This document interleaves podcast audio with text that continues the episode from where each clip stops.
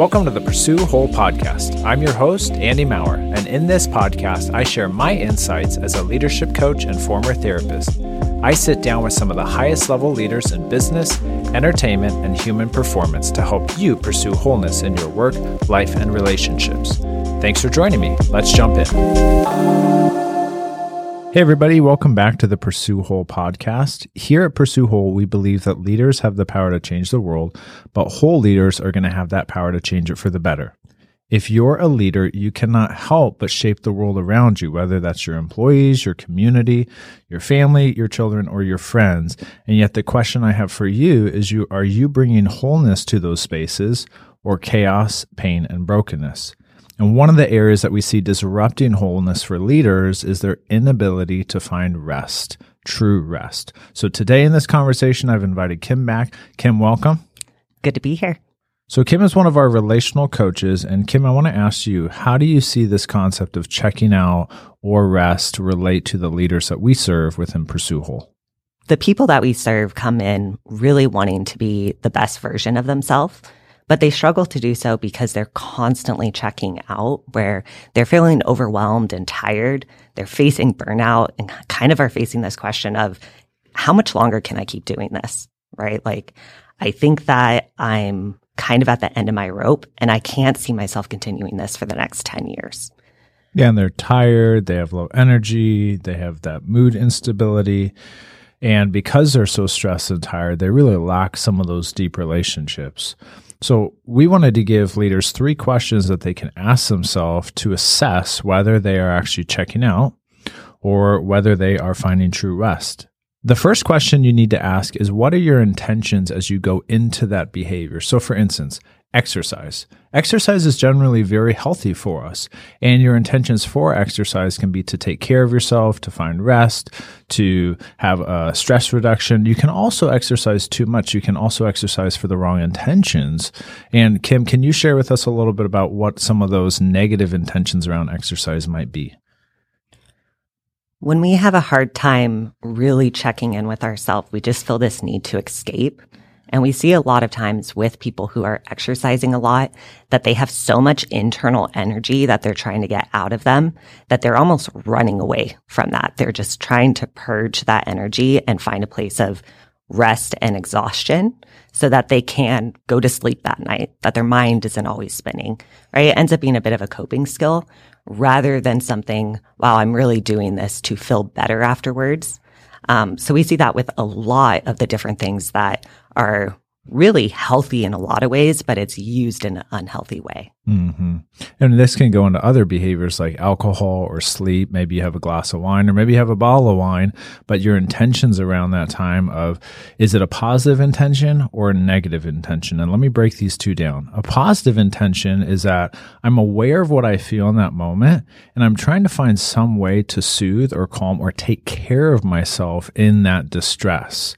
So that would be a very positive intention to have a glass of wine or take a nap or go exercise. A negative intention is when we're unaware of what we feel and we don't want to know what we feel and we want to get away from what we feel. So it's not really about taking care of ourselves. It's about distracting and numbing the emotions that are stirring on the inside. And that would really be a negative intention. And you can do the same behavior for a positive intention to take care of yourself or a negative intention to numb and disconnect from your feelings.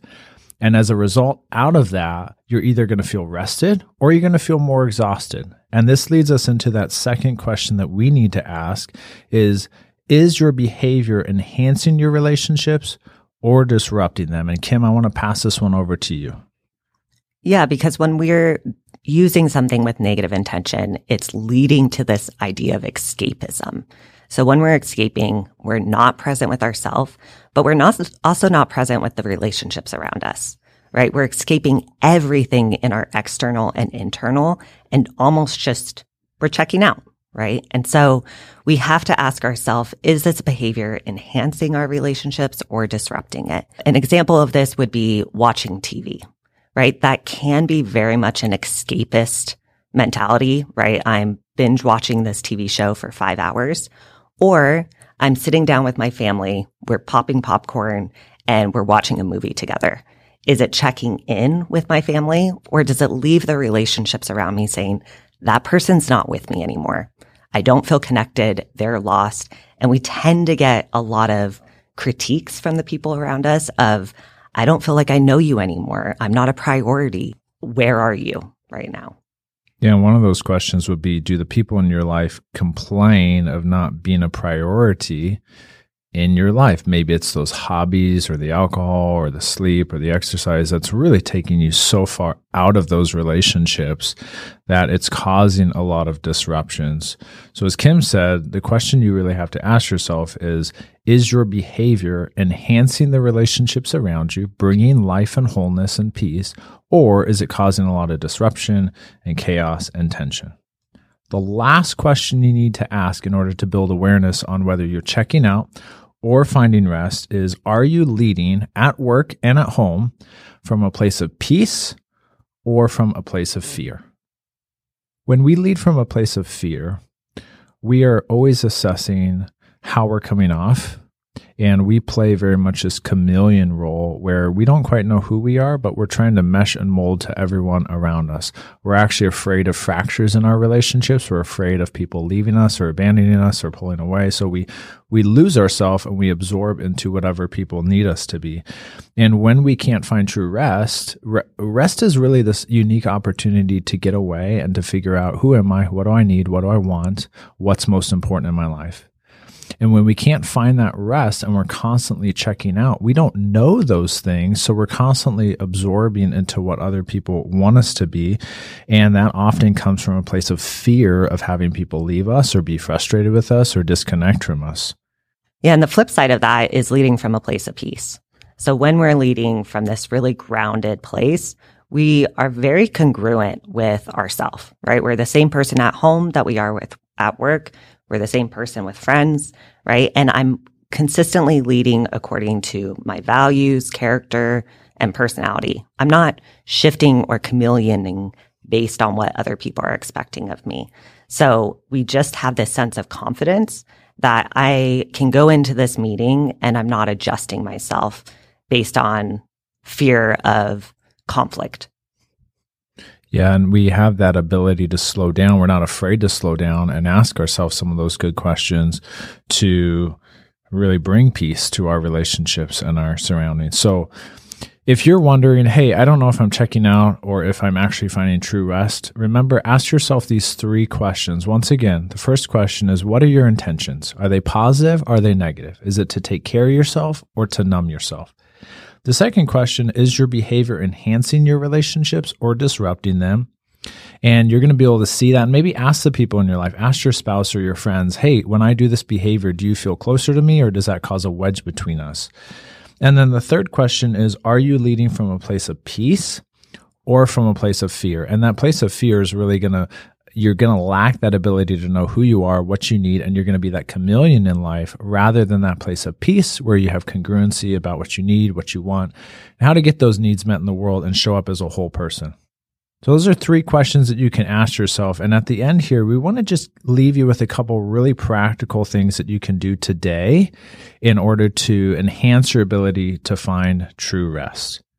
Yeah, a couple things that we can do is plan for what our ideal life is going to look like. So I encourage people often to make a list of what stresses us out and what relieves that stress, right? So have a piece of paper, split it in two sides and just make a list. What are my stressors and how intense are they? And then what are the things that relieve that stress for me? And then really take a look. How often am I participating in those things that relieve my stress? Right? Is there balance between these two? Another thing that you can do is really taking intentional time each day without technology, right? So no podcast, no distractions for just 10 minutes. Go out on a walk and that will help us practice of I'm not just escaping and checking out from whatever is going on internally, but I'm checking in with myself. I'm checking in with what's around me and I'm not just trying to distract. Those are great points, Kim. And another thing that I found really helpful in my own life is setting up a plan for my evening. We spend so much time as leaders and as individuals putting our calendar together for our work day. And then as soon as we get home, we lack clarity and vision for what we're supposed to do for the five or six hours that we're at home we kind of just let things fall in place with kiddos or with a spouse or maybe a TV show. So as much as you plan your work day, plan your evenings as well. And I tried this a couple times this week where I put on my calendar time blocks for when I was going to read with my kiddos, when I was going to watch a show, when I was going to have a conversation with my wife. And I really mapped out a couple things of how I wanted my evening to look. And that gives you a lot more intentionality, and you can set some frameworks around some of the behaviors that you've struggled with to check out. So, if you typically drink a bottle of wine, on your evening plan, you could maybe say, I'm going to have one glass of wine at this time, and then maybe I'm going to wait two hours and have another glass of wine, and then that's it. And you can have this agreement with yourself. Um, or I'm going to watch two hours of shows rather than three hours of shows. You ha- you go into it with a plan, and you're going to be a lot more successful in that time actually pursuing rest.